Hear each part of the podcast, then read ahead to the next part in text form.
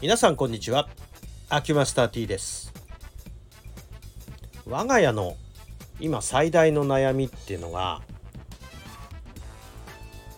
何かっていうとうちの母の話を前に挙げたことあると思うんですが現在入院中です。年末に脳梗塞で倒れた後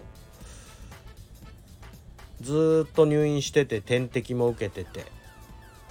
でこのまま見とるような病院に入ったのですが驚異的な回復を見せてもう口から食べれるようになって点滴が抜けますという感じになったこれは良かった良かったんだけどさてこのあと点滴が取れちゃったらもう医療の対象じゃなくなって介護の対象になりますよねっていうことになっちゃったわけです。病院だってね一応営利企業ですので安い単価の人を置いておく余裕はないわけです。ベッドを開けなきゃいけない次入ってくる人もいますしね、まあ、そんなわけでスムースな介護への移行ということを考えてソーシャルワーカーが、まあ、我々にもういろんな提案とか相談とかしてくださるんですが、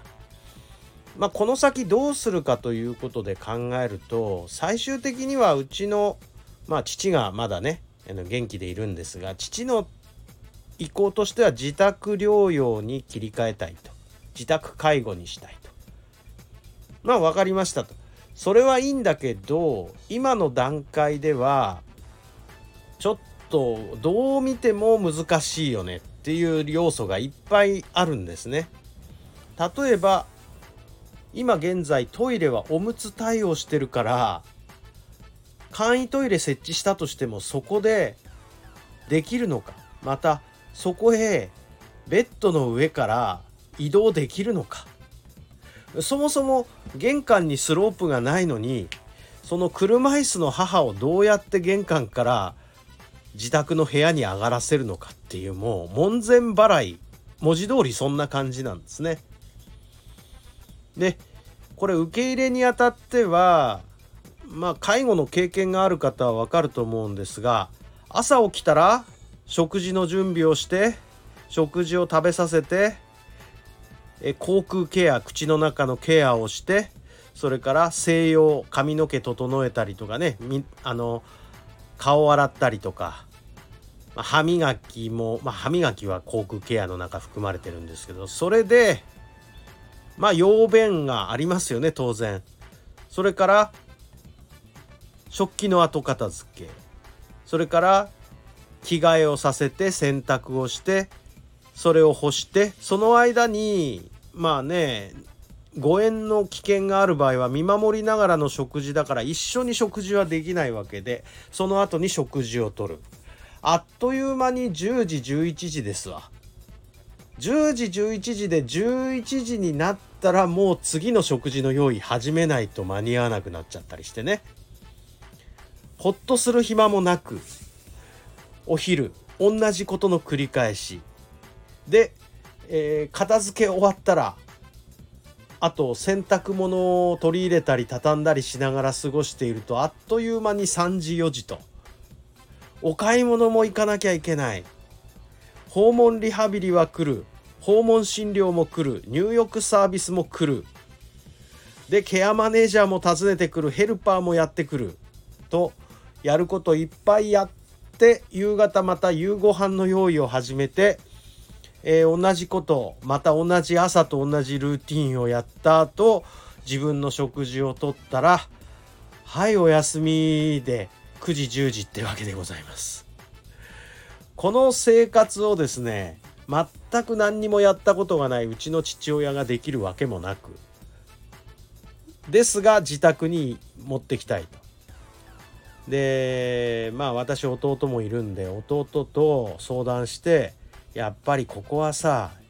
とりあえずそれできるかどうか確かめる意味とかリハビリも兼ねて老犬に入れた方がいいんじゃないかと。老犬っていうのはねあの自宅復帰を目指す人のトレーニング施設みたいなもんなんですね。でそこでちょっとリハビリをして例えば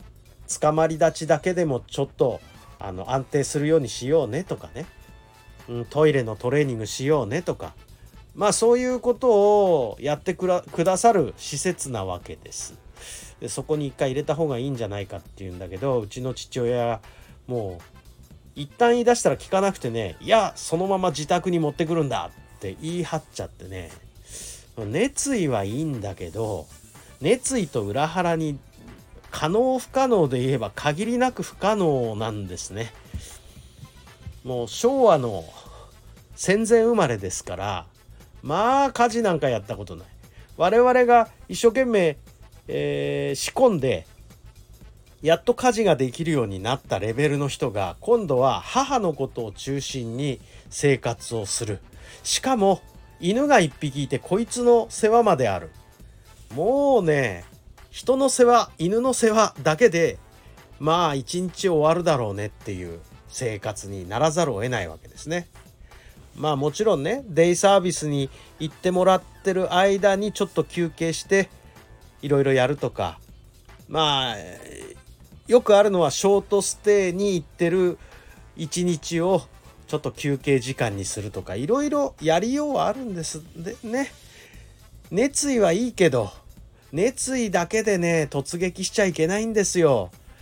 昔の日本軍みたいに精神論だけじゃちょっとダメなんですね。まあロジスティックがしっかりしてないと物事うまくいきません。だからその相談をしてました。まああの賢者は歴史に学ぶと言いますがこういう時にやはり昔のそういうエピソードっていうのはかなり参考になるもんでございますね。っていうことでもう一回ぐらいこれネタに配信したいと思ってます。とりあえず今日というか昨日の晩ですね一生懸命やってたことです。はいどうもお付き合いありがとうございました。失礼いたします。